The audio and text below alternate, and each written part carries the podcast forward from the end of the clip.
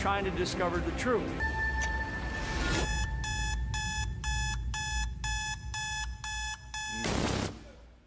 Hmm. What now? Isn't that a good question? What do we do now in the day in which we live? Now, how many would answer this really quickly? How many of you have questions in your mind and in your heart about everything going on in the world right now? Anybody? Anybody? There's a few of us. We're going to jump into some of that. Before I do that, I'm going to ask our ushers to come up. It's our Mission Sunday at the end of the month every Sunday. So if the ushers will make their way back very quickly, we're just going to take up a quick offering for anybody that wants to give directly into missions. Uh, while they're doing that, I want to tell you while they're getting ready, uh, my wife sent me this text to make sure that this got announced is that don't forget the missions offering. That's what we're doing right now. And she says, also announce this that the missions banquet, we're having a missions banquet Sunday, October the 24th. It's going to be a luncheon right after the morning service. Tickets, we're selling tickets, will be $10. Tickets, $10. They'll go on sale next Sunday. And I want to encourage all of you, uh, we're going to be unfolding and some of the future things that we're going to be doing, the things that are going on. We want you to be aware of those things. And at the same time, you say, well, why are we doing tickets? Because uh, in this day and age, we never know if somebody's going to show up or not. So we're, we're making tickets. We'll make some extra money for missions. And at the same time, we'll know how much food to prepare for everybody. So we would love for you to be a part of that. We have some big announcements that we're going to make during that time. And uh, I would love to see you there. Thank you for being so faithful to giving and missions that we get to support. I just spoke recently. I can't even tell you publicly where they are. It's in such a uh, dangerous area.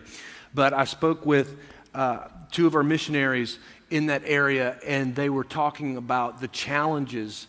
And they said one of the things that get us through is knowing that there are people back home who love us enough that they remember us and they don't forget what we're doing. I just want you to understand how powerful your giving is because it speaks more than dollar value.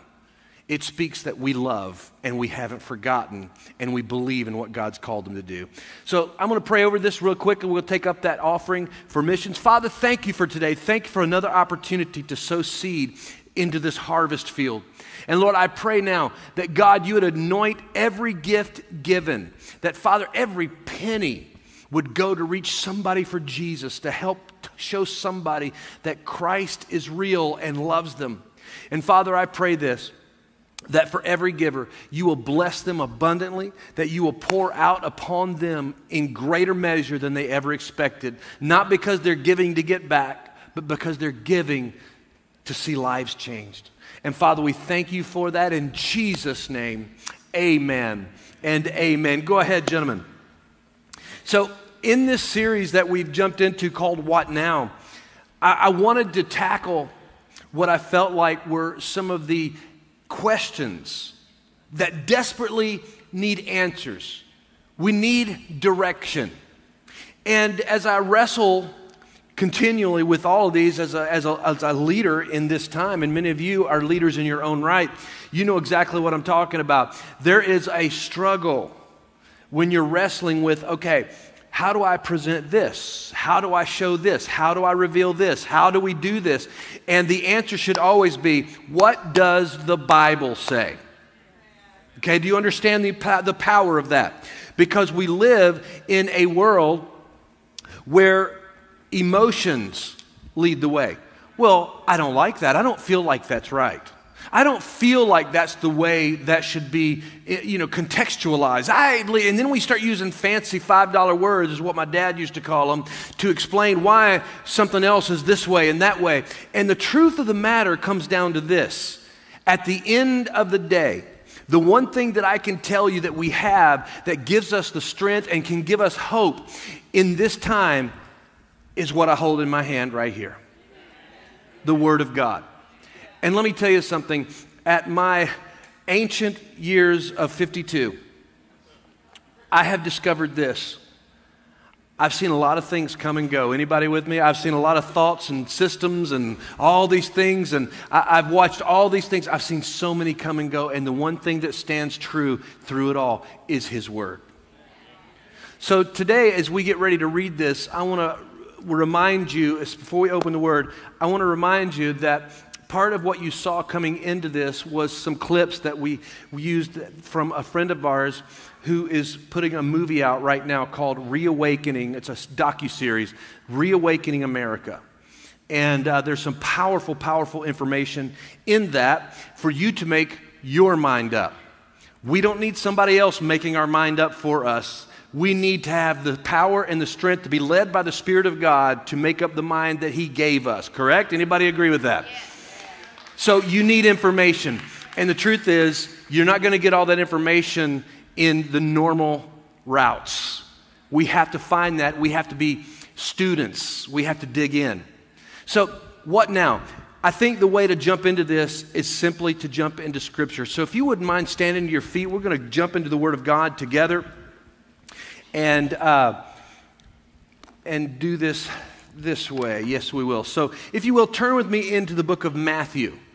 The book of Matthew, I want to start in chapter 24. And I'll read the first few verses, just 3 through 8. Matthew chapter 24, verses 3 through 8. Then we're going to jump down a little further into the New Testament for another passage. Matthew 24, verses 3 through 8. Now, as he sat on the Mount of Olives, the disciples came to him privately, saying, Tell us, when will these things be? And what will be the sign of your coming and of the end of the age? And Jesus answered and said to them, Take heed that no one deceives you.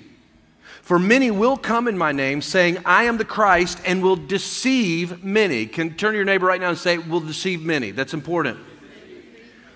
And Jesus answered, said, Take heed that no one deceives you, for many will come in my name, saying, I am the Christ, and will deceive many. And you will hear of wars and rumors of wars. See that you are not troubled. I'm going to read that one again.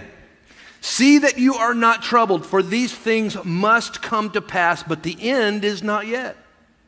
For nation will rise against nation, and kingdom against kingdom, and there will be famines, pestilences, and earthquakes in various places. Verse 8 All these things, or all these, are the beginning of sorrows. It's a very important phrase that I'll come back to. Then turn with me really quickly into Second Thessalonians. Second Thessalonians chapter 2, verses 1 through 4. Uh, in, in the Thessalonians, Paul speaks so much about the second coming of Christ. He t- talks so much about the end times, and this is part of that. Second Thessalonians chapter 2, verses 1 through 4. Now, brethren, Concerning the coming of our Lord Jesus Christ and our gathering together to him, we ask you not to soon be shaken in mind or troubled, either by spirit or by word or by letter, as if from us, as though the day of Christ had come. Let no one deceive you by any means, for that day will not come unless the falling away comes first. And the man of sin is revealed, the son of perdition who opposes and exalts himself above all that is called God or that is worshiped, so that he sits as God in the temple of God, showing himself that he is God. Let's pray. Father, for the next few moments, I pray that you would speak through your word to us today in this place. We, we are just people. And Lord, we, we struggle sometimes to understand the vastness of what is happening around us. But Father, we know that none of this takes you by surprise. And we also know that you have a purpose and a plan in everything. So, God, I pray that today, in the few moments that we've got, I pray you would speak deeply to each of our hearts, that you would awaken our hearts, awaken the spirit inside of us. Shake us, Father. Wake us up that we can be who we need to be in this moment. Father, I pray this that you would convict each of our hearts. Convict us, Lord. There's not anybody in this room, there's no one that's watching this today that, Father, that we've walked in and we're just so pure that we don't need forgiveness, that we don't need you. Father, I pray you would reveal to us the places where we fail, that we might be better, that we might grow closer to you. And Father, I pray, God, as always, that when we leave our time together today, we would leave here changed in the mighty name of Jesus. Amen and amen. You can be seated. You know, I want to start with a key thought right up front that I think is really important for us to all have, and it's this. In this godless culture, we must become people of action, not reaction. In this day and age, we have to be people of action, not people of reaction. What does that even mean? You know, I think what we've done so long, we tend to react to things instead of already being ahead of the ball game. You know, it's like, well, this happens, then we react. Well, this happens, we get mad. We say, well, they, that's, a, that, that's against that. They shouldn't do that. They shouldn't do this. That, that's wrong. And all this stuff. In other words, we're reacting to things. When if we do it the correct way, understanding why God has given us biblical prophecy, why he is giving us ideas of what the end looks like, the, the, the, symbology, all the different things that we can find as we kind of dig through some of this. When we dig into this, what we discover is God's given us a plan, and that plan is to give us a hope. And we live in a time where fear is the most prevalent thing that we find. Well, what am I going to do? What am I going to do if this happens? What am I going to do if this happens? And these, this is believers talking. Can you imagine not being a believer and wondering what in the world is going on? We live in a culture where everybody is so angry all the time. It, that's why when you make try to have a conversation, we don't have conversations anymore. We have arguments. And if we oppose each other's thought process, if we don't like this we don't like that, what happens? We're enemies. And I want you to understand that that is not the way God intends us to function, especially not inside His body. So, what I think it's important for us to understand is we need to realize that God has given us a plan. He has given us an idea and said, I'll give you these things so that you won't be caught unaware, so that you will function and live with hope. Because right now, what the world needs most is the hope of Jesus Christ.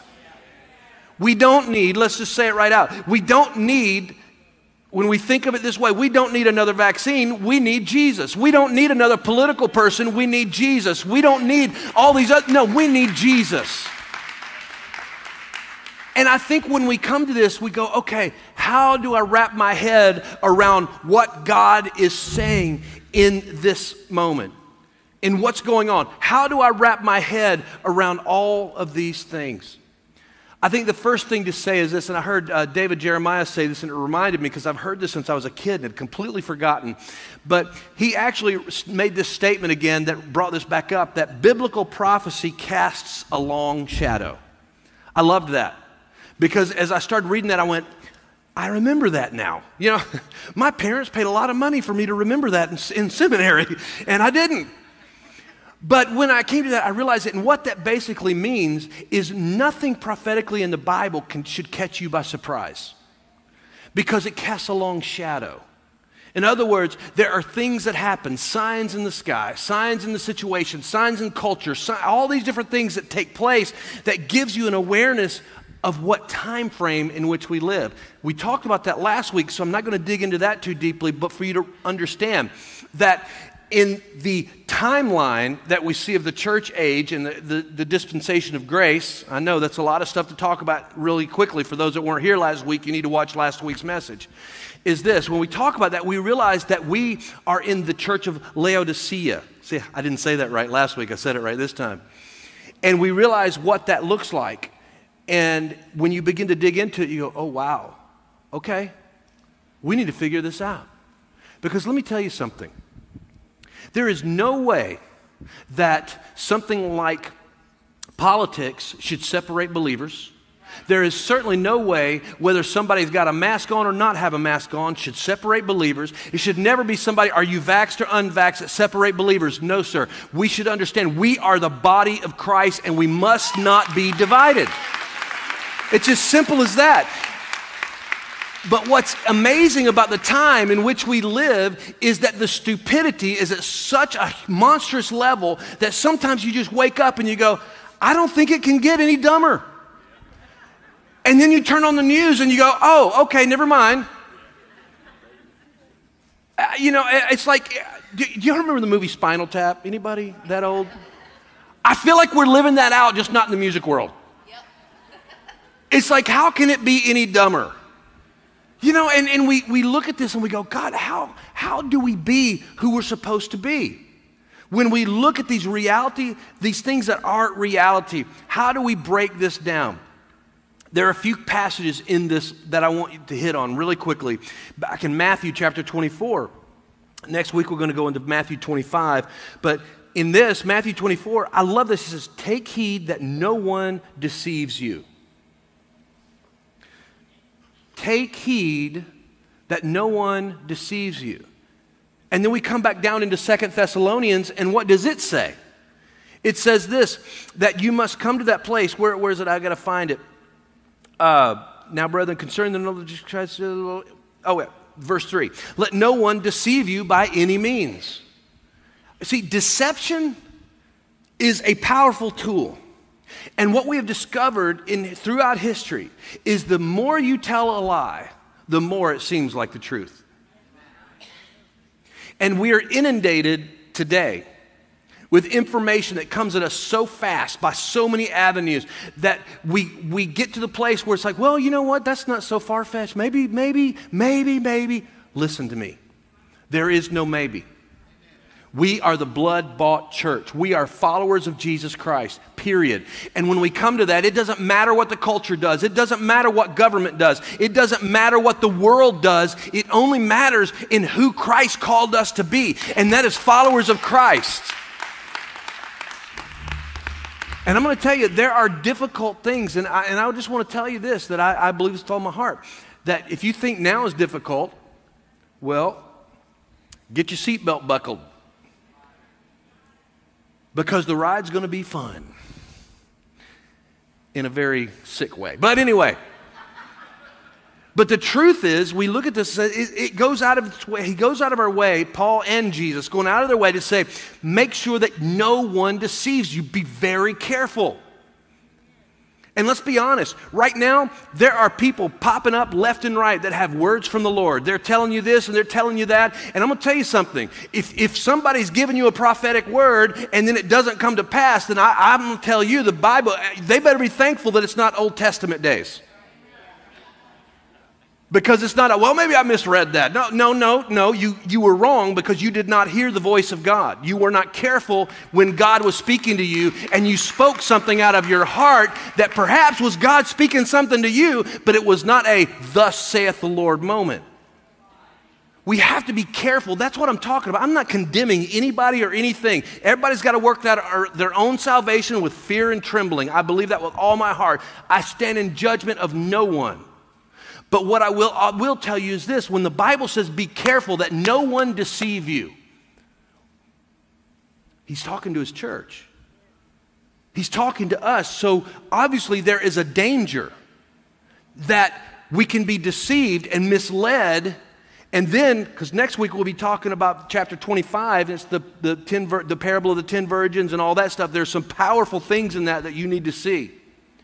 But when we come into that, we recognize that there's a reason he's saying this. But even with all of this, I love the passage where he says, See that you are not troubled. I don't know about you, but sometimes I read those words and I go, Seriously? Don't be, don't be troubled that the world's falling apart.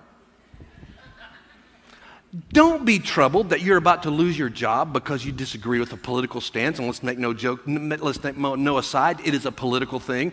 That all of a sudden there's all these, oh, don't, don't be troubled. I'm going to tell you right now, that's not an easy order. Because all it takes a minute and turn on the news and watch something, I'm getting troubled. I don't know if any of y'all do, but uh, I never have blood pressure issues until the news comes on and I'm either angry or frustrated or scared to death because I'm watching it going, we're going to be speaking Chinese in just a few weeks. Something, something. I mean, something, you know, this is like, this is nuts. But the reality that we come to is like God is telling, Jesus teaching us, and He's pouring into us, saying, Look, I'm giving you a pathway. I'm trying to reveal these things to you so that you don't have to be terrified, so that you don't have to be anxious and worried. Listen, we're human, we are flesh and blood. It is a battle, but God's saying, Look, do this. How many times did you do this with your kids when they were scared? It's okay. It's okay. Daddy's here. It's okay. D- did they stop being scared right away? No, but dad was there. You're, you're being with them and, and you know, you're hugging them close and you're keeping, and pretty soon they begin to relax and be able to kind of step into that. That's what God's trying to do for us is show us, don't be afraid of what's happening. You should actually be encouraged because this shows us that Jesus is coming back. The Bible tells us that there will be people who never see death. I'm very, I will be grateful to be one of those, right? To never see death because Jesus comes back in my lifetime, but I want him to come back and find me not hiding from somebody, but standing up and declaring God's word boldly and saying, I know who I am, and you're not going to take that away from me. We have a job to do. We have a generation of kids who, can you imagine? I mean, I'm 52. I look at this thing and say, man, maybe we can coast for about 20 more years. We are all right. You know, it's like, but what about you when you're younger? Can you imagine the fear and the anxiety level that kids have to look at and say, what's our life going to look like? Everybody hates each other. Nobody can get along. But yet we come to this place that Jesus says these things must happen. These are the things that take place. So here's what I want to do is I want to take you into uh, Second Thessalonians and help you understand something because this we're going to kind of this is a secondary message to last week that's going to step into this whole idea of falling away because I believe it's so important. Uh, even as I preached that last week, I realized no, there's more to this. I've got to get this across to the church. They have to understand the danger of falling away because what we end up doing is we take it so lightly that we don't realize that even when the Bible says many will be deceived, and when he's saying many will be deceived, he's not talking about people that don't know Jesus. He's talking about followers of Christ. So we need to be speaking boldly the truth. And that's what we want to do today. So if you will, it's Second Thessalonians chapter 2. I just want to look at verse 3. And let's just kind of break down verse 3 for a minute. It says, Let no one deceive you. We've already talked about you, about that. Now, let me give you a little context for this. The reason that Paul is writing this to the church in Thessalonica is because there was a rumor that had been started after this saying that Jesus had already come and they had been left behind.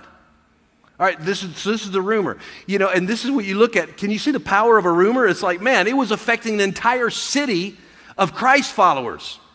So Paul is writing this letter to them saying, no, no, here's what you need to understand. Here's what you need to see, and this is the sign. So let no one deceive you by any means for that day, that day being Jesus' return, the, res, uh, the, the rapture of the church. All right? That when Jesus comes back, let no one deceive you, for that day will not come unless the falling away comes first. Let's stop right there for a minute. Unless the falling away comes first. So here's what you need to understand there will be a falling away there will be. In this term falling away in the, in the actual word would be called apostasy. Okay, it's a big fancy word.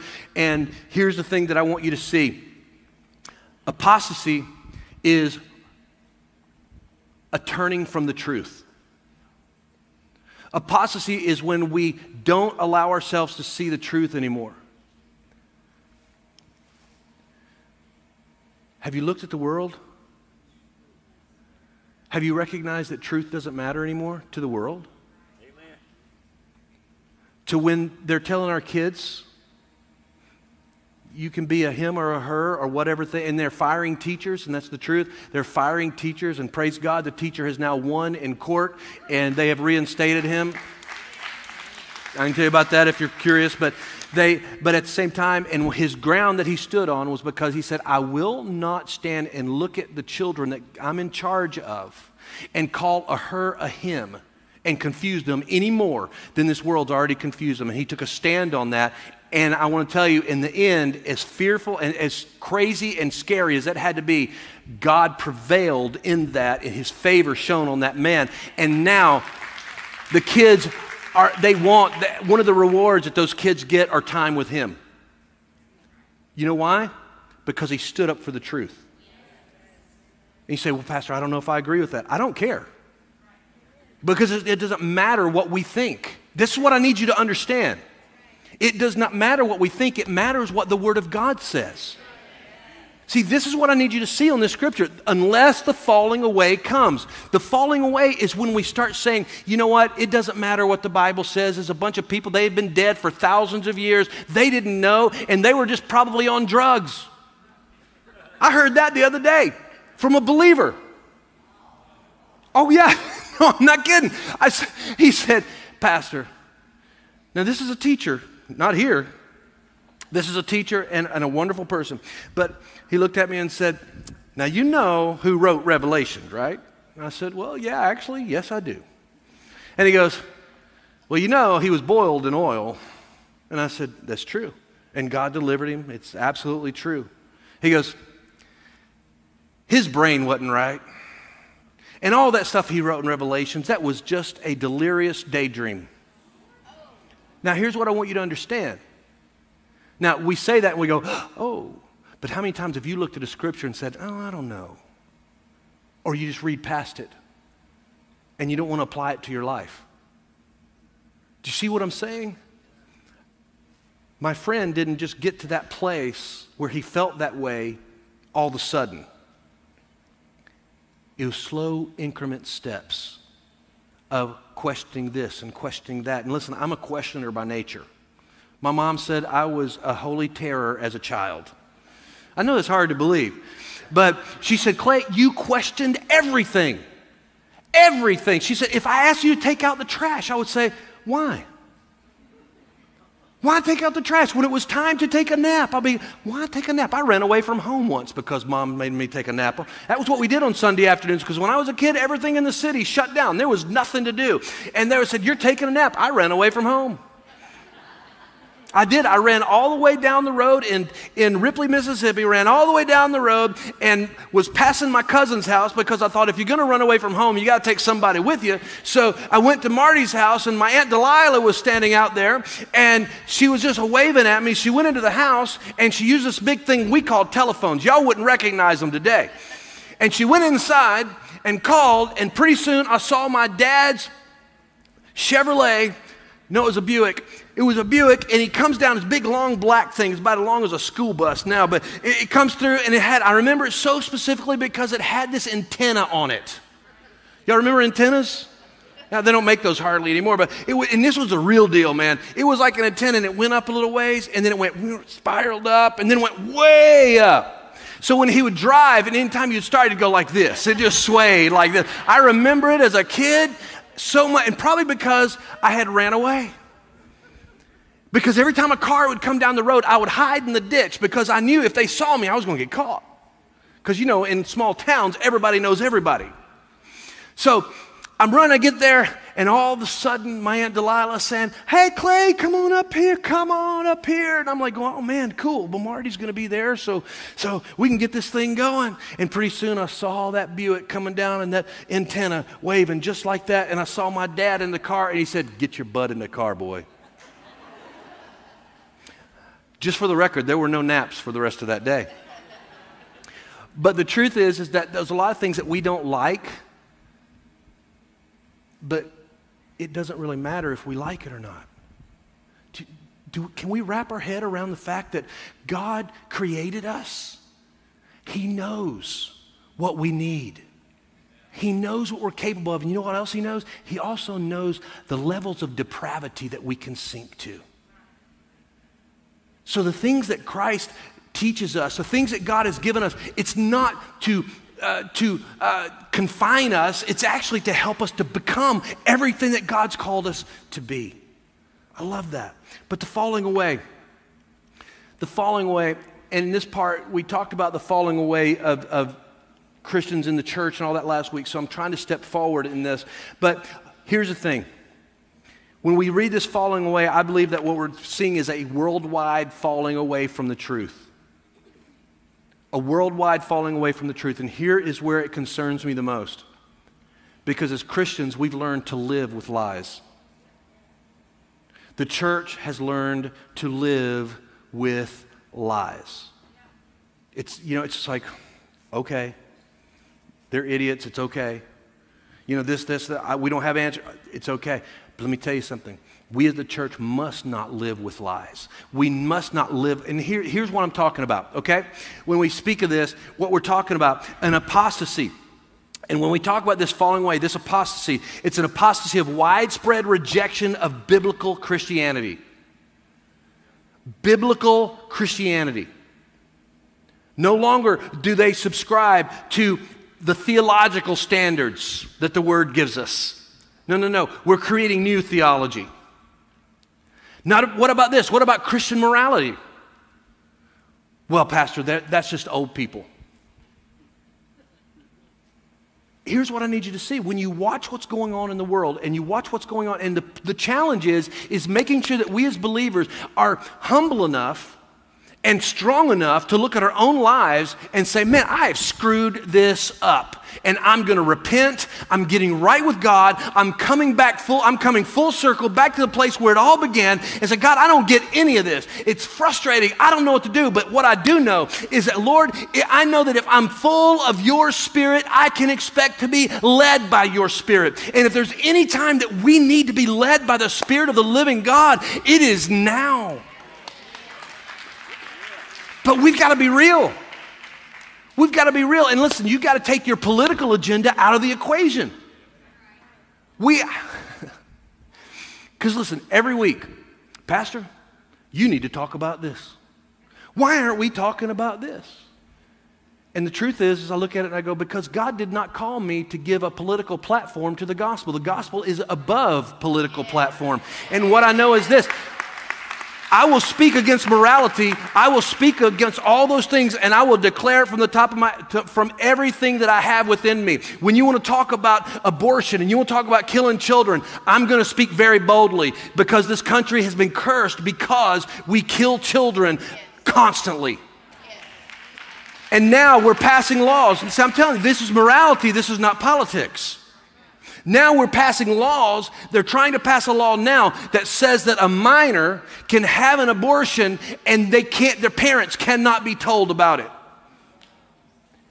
Are you kidding me? Where is the morality in that? And that's what I'm trying to get across to you. If you think it's bad now, hang on, honey. You say, well, what do we do? What do we look at that and this falling away? How do we wrap our heads around this? How do we walk through this? We have to understand.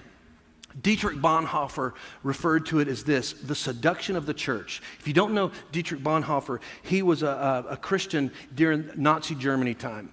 He was a German. And he actually was martyred for his faith in that. And one of the things he said as he walked through it, he said, it's called it's a seduction of the church and that's what that party did. That party the political party seduced the church to the place where the bishops the priests all those people fell full circle in with what became one of the greatest horrendous crimes in the history of mankind. And did you know that in one of hitler's speeches because he considered himself a christian in one of his speeches he referred to his faith as positive Christianity. I don't know, but when I hear that term, that sounds kind of current. See, what I'm trying to tell you is this as it comes back let no one be deceived. Let no one be deceived. Because what happens is the enemy's going to come in and it's not going to be as obvious as we think it will be. So watch out that no one deceives you. So let me give you this, this key thought. Is this the second key thought? It's the last key thought I'll give you today, but I think it's important. The key to not fall away, right? Because we know if we're in the church and it's possible for us to be deceived and fall away, how do we not fall away? To be rooted and growing in your church and in your faith. Storms are going to come. And when storms come, you don't jump ship just because the storm comes. No, you need to be rooted. If there's ever been a time to be rooted in the body of Christ, it is now. And when you're rooted, what does that mean? It means you grow. So listen to me. If you want to be safe in all this, make sure that you're growing. Make sure that you're walking fully in what God's called you to be and learning and throwing yourself in. In other words, church doesn't become a afterthought, it becomes the thought. Like, I need to be with believers. I need to get around people. I need to get in the Holy Spirit presence with other people. I need to worship God. I need to be in that place with believers. Why? Because it brings community. It gives you strength when you're weak. It gives you that uplift that you need to get you through what you're going to go through. See, some of the people that you're sitting with today, some of the people that are sitting across from, are facing battles that they've never had to fight before because of a sincere belief of a, in a freedom that they should have is being said it's not a freedom anymore, it's a mandate. And now they're risking losing everything that they've worked for their entire lives for that. That's a person that's sitting with you. Let's go a little further. There's people sitting across from you whose family members and loved ones, and have, we have one right now, who are fighting for their lives because of this evil COVID virus. We have the enemies of the United States of America, the enemies of freedom, fighting against us in greater measure than ever before. We see globalism becoming a much more obvious pathway for the world. We see the pestilences that Jesus spoke about. A pestilence, do you think a pandemic might fit into that realm? Yes, it will. Absolutely, it will. That affects the entire world. We see all these things taking place, and the problem is, is that we allow our fears to begin to be bigger than our God. And I'm telling you this, I'm telling you this for hope that we come to this place where we realize, yes, the whole world might fall away from truth. They may not want to hear the truth, and that's pretty apparent. But it does not change the fact that we still live the truth. It does not negate the fact that we know that Jesus is coming soon. We know that Jesus could come at any point. And here's what I want to tell you. If you're on the fence about any of that, I'm just here to tell you something. I want you to know from me, when, I, when I'm speaking to you, I'm not telling you that I want you to be like me. I'm not telling you that you, I want you to be like anybody else. I want you to be who God created you to be. But the only way that you can be everything who God created you to be is for you to find Jesus on your own, for you to receive Jesus as your personal Savior, to where He can complete those pieces inside you that are broken, that are lonely, that are missing, that's empty. Only He can fill that. And I'm not trying to tell you to act like me, look like me, be like me, do what I do, all those things. All I'm saying is this if you're going to do anything like I do, please only do this. Do what I do as I try my best to be like Jesus as best I can. And every one of us need to understand that this is what it comes to. Our sons and daughters, our grandbabies, our friends, all these people around us, we should have an urgency like never before. So we've got to keep our eyes open because the enemy is attacking. The enemy absolutely is coming against our families, but we cannot live in those lies. What is the answer? We must know Jesus. I do want to share one statistic with you. In 2015, the Pew Research poll did this, and I want you to see this. 2015, this is a few years ago. 5 point, or 55.8 million U.S. citizens see no purpose for religion in their lives. That's 2015. Why? Could it be a falling away? Could it be? Simple question. When we begin to really look at the world around us, can we easily dismiss the time in which we live? Now, I will tell you this, and this is how I'll close. Yes, we need to be growing. Yes, we need to be the church. Yes, I believe we need to be vocal. I believe we need to be champions of what's right and champions of what we believe, and we should not be shy about that. But also believe this the only thing we should be pointing to is Jesus. And I will tell you this we live in a world right now where Christian values are being dismissed as stupid. Everything that we built on, and, and, and actually, Pastor David Jeremiah said this as well. And he said this he said, Everything that we hold dear is at risk of crumbling around us. I would say he's right, except I'd take it a step further. I would say all the things that we held dear are falling apart in front of us. And we're too afraid to stand up because somebody might unfriend us on social media. I know. How stupid is that? Right? And I just want you to think about that for a minute. And here's what it comes to this, and this is my final thought. I told Twan, I said, this is going to be the weirdest series to teach because it goes in so many directions and it's everything. I, y'all know I'm ADD when it comes to this stuff. I'll go all over the place. And sometimes I'll look out and I'll see somebody and I go, oh, yeah, I want to talk about that. Oh, oh yeah, oh, yeah. But when it comes down to this, I, I think of this. Sometimes, especially in America, we look at our very small sacrifices and we exaggerate them. Look what I did. How can God let this happen? And here's what I just want to tell you humble yourself before God and realize you gave in a missions offering and you're feeling pretty good about yourself. That's wonderful, and absolutely it's wonderful. At the same time that you're giving of your abundance, there's a martyr in Afghanistan that's losing his life, and her life, watching their children raped and tortured in front of them. All with the, knowing that as long as they dismiss God, that everything will be okay. Does that help you understand the value of what real sacrifice is? So, all I want to tell you is this I believe the United States of America is called to be a beacon of hope in this world.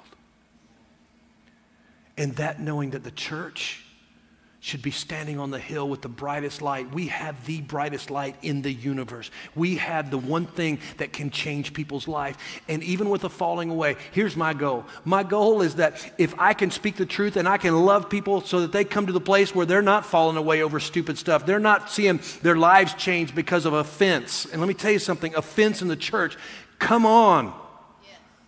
I get offended every Sunday. Do you realize that? And I have to let it go. I'll have a conversation with someone during the week and I'm going, wow, I'm going to have to pray through here in just about 15 minutes. And the whole time they're telling me, I'm going, oh, man, you're, you're awesome. You're just, praise God for you. Knowing that I got to go repent for what I'm thinking. I get offended all the time, but you know what you do with offense? You let it go because we're all different. We're all at different places on the journey that God's taken us to. And you say, it's going to be okay. Let's get through this together. Let's love each other right where we're at. And let's lock arms and say, let's do this. We've got to stay together. We've got to stay together. I'm going to say it again. We've got to stay together. Lock arms. Be the church that God called you to be. Get rooted, get grounded, and let's make a difference. Amen? Amen. That's who God's called us to be.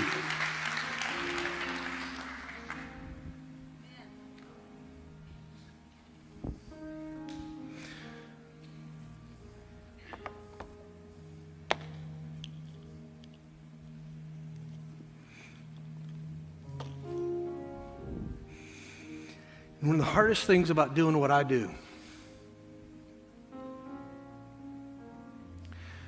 is trying your best to declare what God puts on your heart and knowing that there's at least 30% of you that's hearing this today that will completely dismiss everything that I've said. And I want to tell you something. When I came to Jesus, I'm going to take a couple minutes, You'll, we'll be okay. When I came to Jesus, I didn't come to Jesus because I was scared of going to hell. I came to Jesus because I fell in love with somebody that loved me even though I was the biggest freaking hot mess, yes, I said freaking my mama's in heaven rolling over right now. But he loved me right where I was at. And you know what? He didn't say, go be like your daddy, go be like somebody, go be like any of these people. He said, Clay, be you. I made you, I created you. But I also don't want you to under, I want you to understand this. From everything that I've read through Scripture, there is a real hell.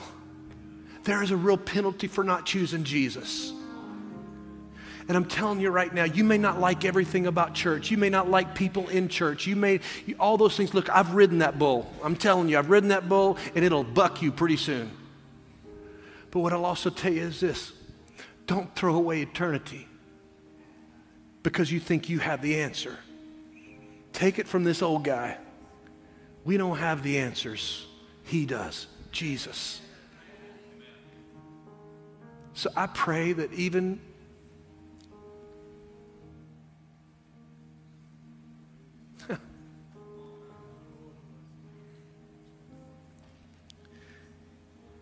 even in a time where fear is so strong and we all feel it. And where that tendency comes when we get afraid, we shut down like a deer in the headlights. My prayer for you is that the Spirit of God that's in you will rise up and that you will stand up and be the voice that God called you to be. And you say, Pastor, I don't have it in me, I don't have the strength. Then get full of the Holy Spirit because you're going to need it. If you're on the fence about the Holy Spirit, let me knock you off of it.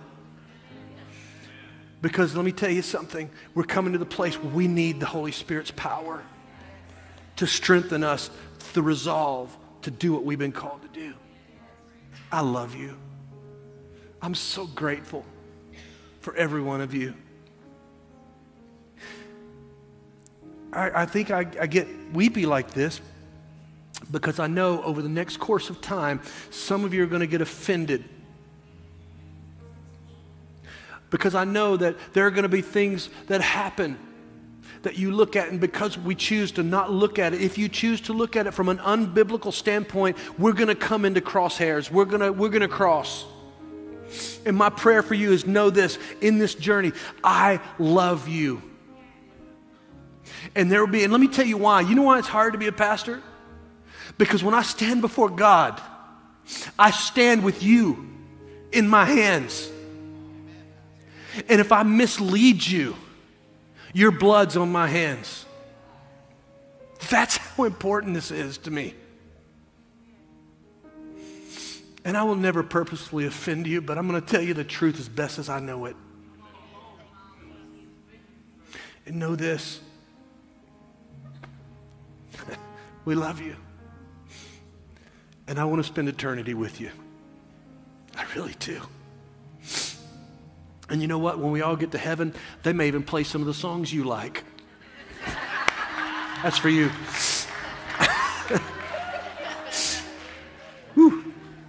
we call that a, in communication, we call that a redirect. Would you just stand to your feet with me today?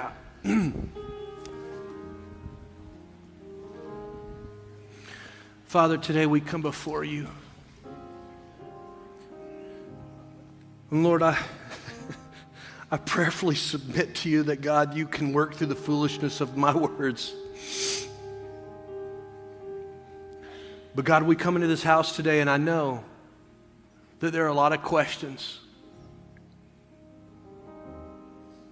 Father, I pray that we would be hungry for your word so that you could reveal yourself to us. And I pray this, God, that the conviction of your Holy Spirit will rest upon us right now. Let us change. You're here today, with every head bowed, every eye closed. You're here today, and you say, Pastor, I know that I'm not right with God. I say this, seems like I say it every week now, but I'm going to tell you something. If there was ever a time that I was not going to play a game with God, it would be now. Because every biblical thing that has to happen has happened. Every prophetic word spoken, everything has taken place. Now we're just waiting for the dominoes to fall. We're just waiting for Jesus to come. and I want you to be there.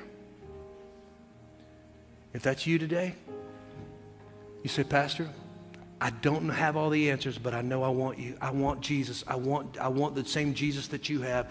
I want forgiveness of my sin. I need a fresh start. If that's you right now, I don't want you to worry about who's around you. Everybody's got their heads bowed and eyes closed anyway. But you're right here now and you say, Pastor, today I need to make a decision. You, you don't know. You know you don't need to think about it. You, you've been worried about it all day. You've been thinking about it this whole time. You say, I need forgiveness. If that's you, I want you to slip your hand up right now with no hesitation. Thank you, thank you, thank you. Thank you. Thank you. Thank you, yes. Amen. You can place your hands back down. I'm going to ask one more thing. You're here today and you say, Pastor, I'm struggling with this whole anxiety thing. I'm struggling with everything going on. And I, I just need to have that don't worry anointing I just need that thing of like, I, am trusting God. I know God's got this. I need, I need help in that, Pastor. If that's you right now, I just want you to slip your hand and say, Pastor, be praying for me this week because I, this is a battle. This is a battle. Amen. Just keep them up for a moment.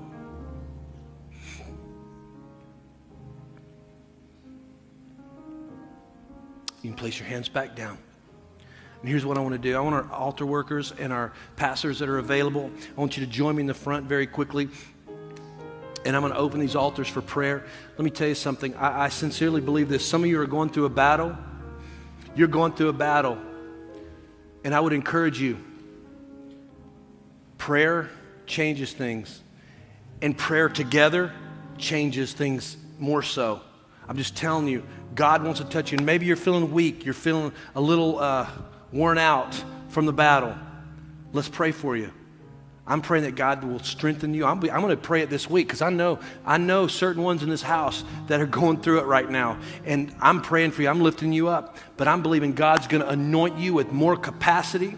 I'm believing that God's going to give you tenacity to be to be like an old pit bull. You get once it bites, it don't let go. I'm believing that for you when it comes to what's right and what's moral.